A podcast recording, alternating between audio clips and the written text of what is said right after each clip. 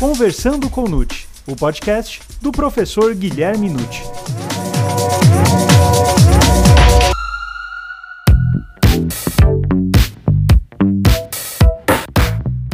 Você sabe qual foi o principal ponto analisado pelo STF no contexto do juiz das garantias? O acompanhamento das investigações realizadas pelo Ministério Público foi ratificado pelo STF? Houve alguma modificação no cenário do artigo 3A do Código de Processo Penal que menciona que o processo penal terá estrutura acusatória? Meu nome é Gustavo Rodrigues e essas e outras questões serão respondidas agora, pois está começando o Conversando com Nute, o podcast do professor Guilherme Nucci.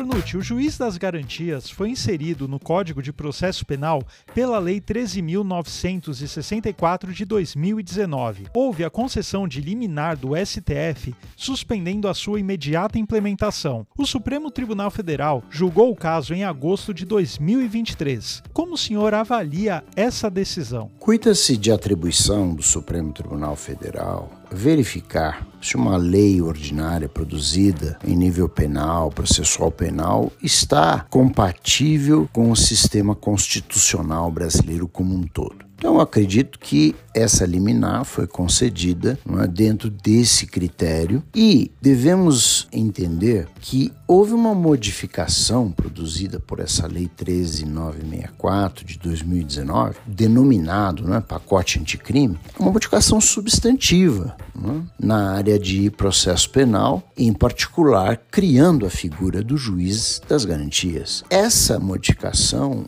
é impactante. De qualquer maneira, o Brasil é um país continental com inúmeras comarcas e essa decisão teve por finalidade precípua evitar que aquele prazo exíguo de 30 dias para entrar em vigor tivesse acarretado problemas significativos. Podemos apontar comarcas que estivessem preparadas para implantar de pronto um juiz das garantias, é? como a comarca de São Paulo, que até já tem o departamento de inquéritos policiais, que seria o equivalente a um juiz das garantias, mas nós temos comarcas, Brasil afora, que não, não teriam efetivas condições de implementação e se entrasse em vigor, nós teríamos aí uma avalanche de alegações de nulidade, porque em muitos lugares o mesmo juiz que fiscaliza a investigação investigação acaba sendo o juiz da instrução, por falta de juiz. Né? E aí vem, logicamente, a parte interessada reclamar com razão, porque a lei está em vigor. Então, a liminar acho que foi colocada nesse prisma. É, 30 dias é uma coisa muito rápida para se implementar uma mudança como essa. E, portanto, pegou de surpresa o judiciário. A única ponderação que eu faço é que, embora a liminar possa ter sido validamente é, concedida, demorou demais não é, para ser julgada pelo plenário. Mas foi. É? Foi agora em agosto de 2023 e isso redundou então no entendimento que o Supremo faz efetivamente da implementação e dos pontos polêmicos em relação ao juiz das garantias. E professor, o artigo 3A do Código de Processo Penal menciona que o processo penal terá estrutura acusatória. Houve alguma modificação nesse cenário? O Supremo Tribunal Federal, ao julgar as modificações havidas no Código de Processo Penal, né, nos artigos 3A e seguintes, implantando o juiz das garantias, mostrou qual é o seu entendimento de uma estrutura acusatória para o processo penal brasileiro.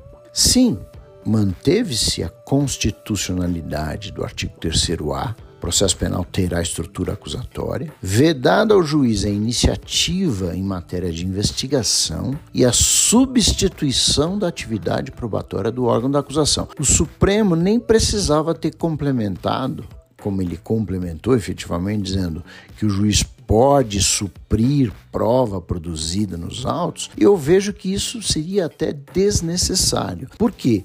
Porque o próprio artigo 3 diz que o juiz não pode iniciar uma investigação, então é antes de um processo instaurado, mas também não pode substituir o promotor. Substituir o promotor é uma coisa, produzindo prova. Outra coisa é suplementar a atividade seja do promotor, seja da defesa, né, no interesse da melhor resolução daquele caso. Então, não é um juiz apático, não é um juiz completamente inerte, é um juiz que capta as provas produzidas pelas partes e, se entender para seu convencimento alguma coisa a mais, ele pede que seja feito. Esse é o prisma. E vamos convir.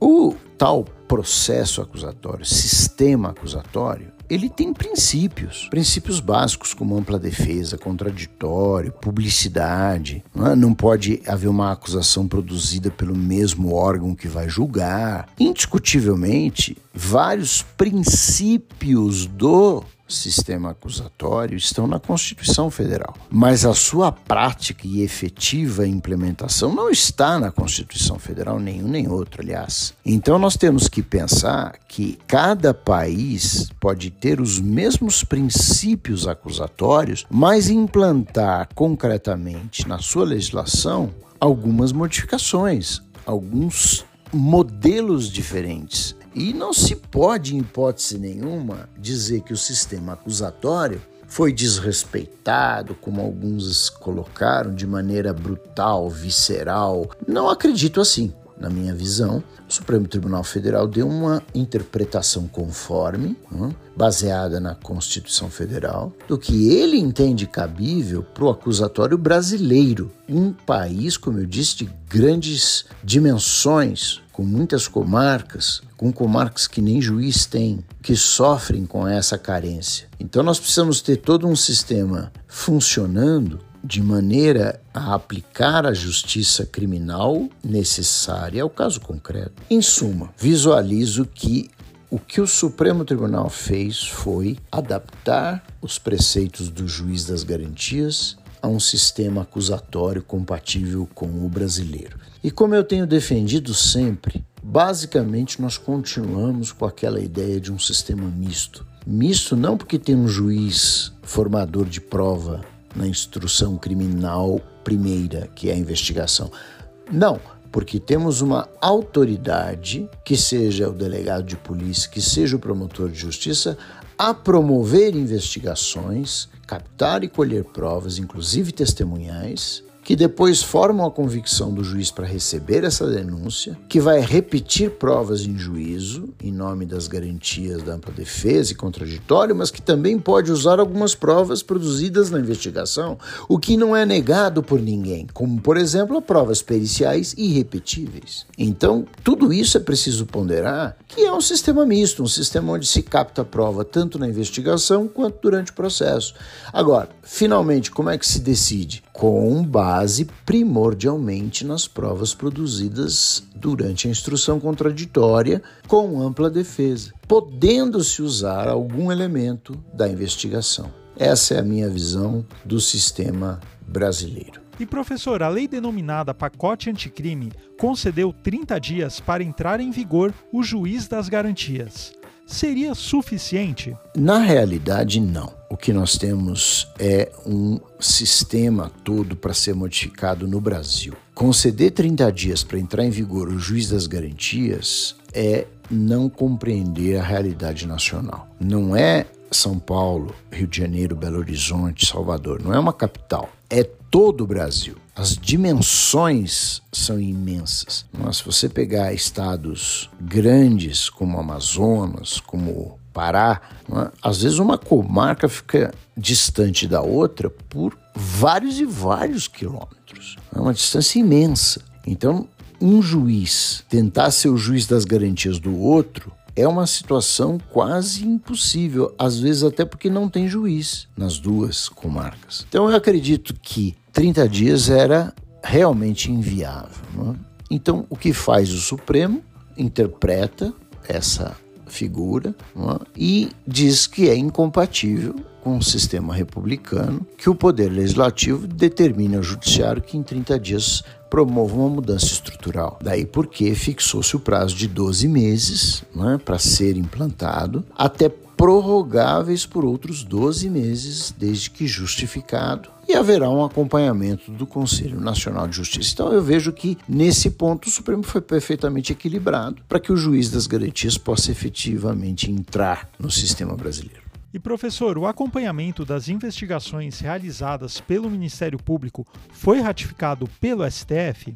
Realmente essa foi uma alteração significativa, importante, eu diria. A partir do momento que lá nos idos de 2015 o Supremo Tribunal Federal disse que o Ministério Público pode conduzir investigação criminal, mas nesse mesmo julgado ele disse respeitados todos os direitos e garantias fundamentais, eu sempre entendi que a partir dessa decisão o Ministério Público deveria promover investigações abertas e fiscalizadas por um juiz, mas não estava na lei. Então, isto tornou muito difícil, por vezes, o acesso de advogados, de indiciados ou suspeitos, enfim, a esse procedimento investigatório, que muitos eh, órgãos do Ministério Público nomearam como PIC, Procedimento Investigatório Criminal. Era preciso, sim, a meu ver, o advento de lei regulando essa investigação. Ainda acho que poderia ser uma lei mais detalhada.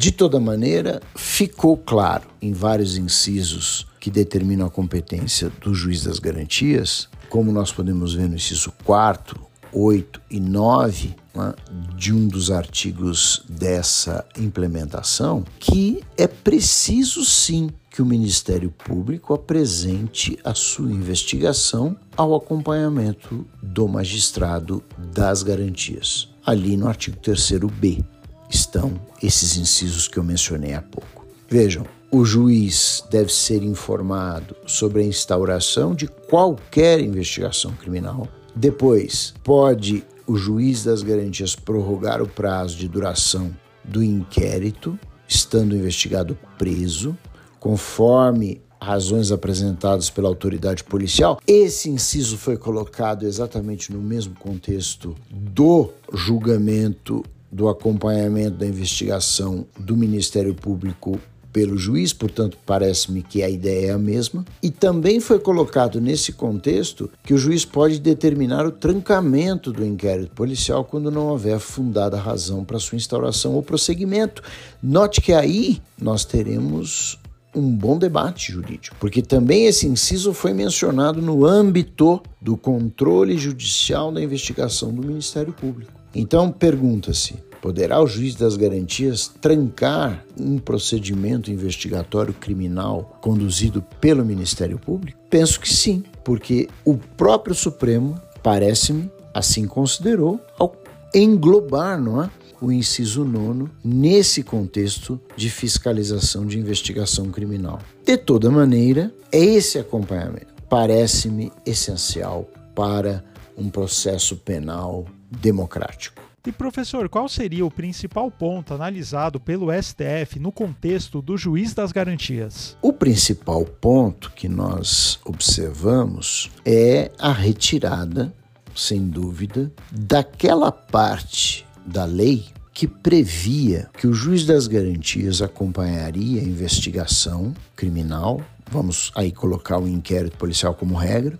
Ao chegar ao final da investigação, o Ministério Público ofereceria denúncia que seria apreciada pelo juiz das garantias. Por quê? Porque seria ele que teria acesso total ao inquérito. Ele teria que verificar se há justa causa para ação penal. Então é ele que vai receber a denúncia. E recebida, ele mandaria para o juiz da instrução, que então colocaria em termos é, para o prosseguimento. Então a importante modificação que o Supremo entendeu necessária é não retirar o inquérito policial das vistas do juiz da instrução. E antes, colocado em lei, que este inquérito seria arquivado em cartório portanto, distante do juiz da instrução, não será mais. Então, continuamos com a mesma sistemática. O inquérito é produzido, daí termina, o promotor oferece denúncia, acabou a competência do juiz das garantias e quem recebe a denúncia verificando se há justa causa é o juiz da instrução. A mesma situação de sempre foi consolidada pelo julgamento do Supremo Tribunal Federal, entendendo, evidentemente, que é essa estrutura acusatória que nós temos que desenvolver no Brasil.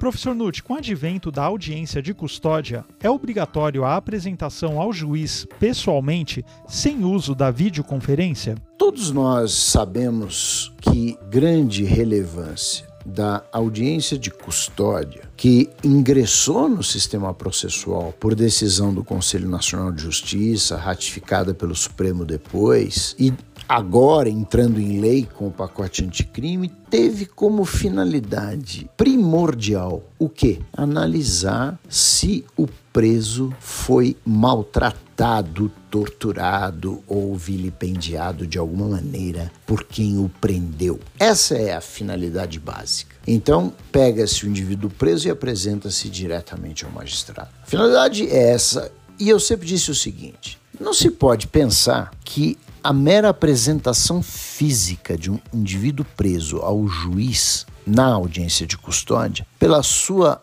presença vamos, vamos retirar o aspecto de analisar se ele foi ou não maltratado. Vai influenciar no juiz para uma decisão de manter uma prisão cautelar ou conceder liberdade provisória. Veja, não tem sentido, né? Embora precise ali a presença do promotor defensor para um pedir a prisão, outro pedir a liberdade, o juiz não decide com base na cara do réu, futuro réu, indiciado naquele momento. Evidentemente que não tem sentido. Você vai decidir se juiz conforme as provas apresentadas ali no auto de prisão em flagrante. Precisa ou não precisa dessa prisão cautelar? Então, sempre disse, o juiz que tomar ciência do auto de prisão com bastante cautela, ele não precisa ver pessoalmente o indivíduo para dizer se a prisão é necessária ou não. Seria um absurdo decidir conforme o indivíduo. Boa aparência, má aparência e ainda por cima por critério subjetivo do magistrado? Então vejam, por esta razão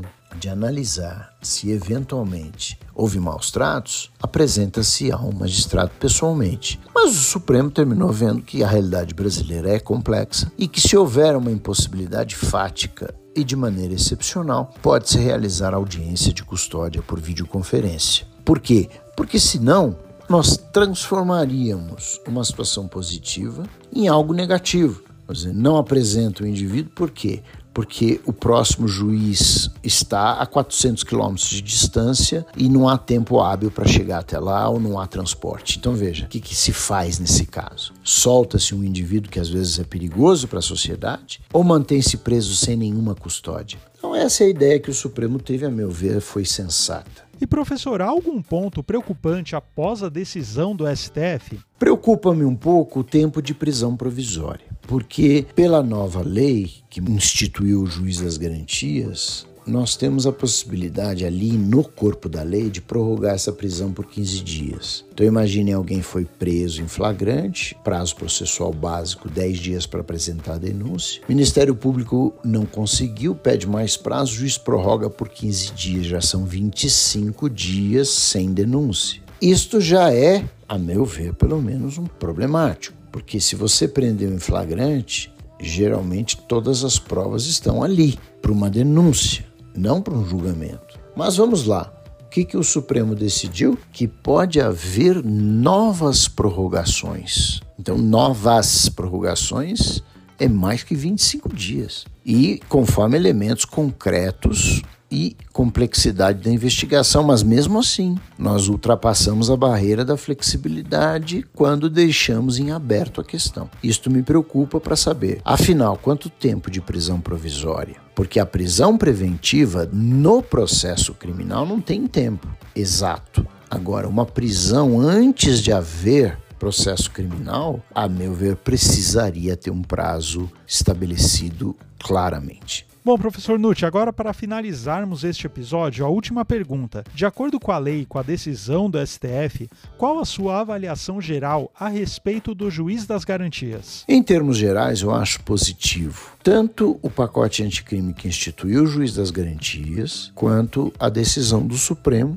adaptando o sistema legal à realidade brasileira. A gente tem que pensar que em muitos lugares no Brasil já está organizado sistema judiciário para ter um juiz que acompanha a investigação e outro que fará instrução e julgamento. Já existe isso, não só na capital de São Paulo, com o Departamento de Inquéritos Policiais, mas em outras comarcas grandes já existe sistema semelhante. Então hoje, penso eu, está na hora de se criar não é?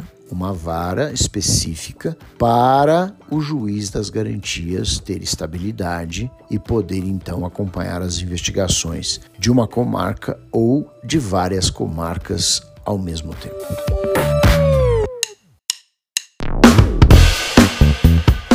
E aí, gostou desse episódio? Então divulgue, indique e compartilhe com aqueles seus amigos e colegas que ainda não conhecem os podcasts e podem se interessar pelo tema. Acompanhe todos os episódios do Conversando com o Nute. Até mais!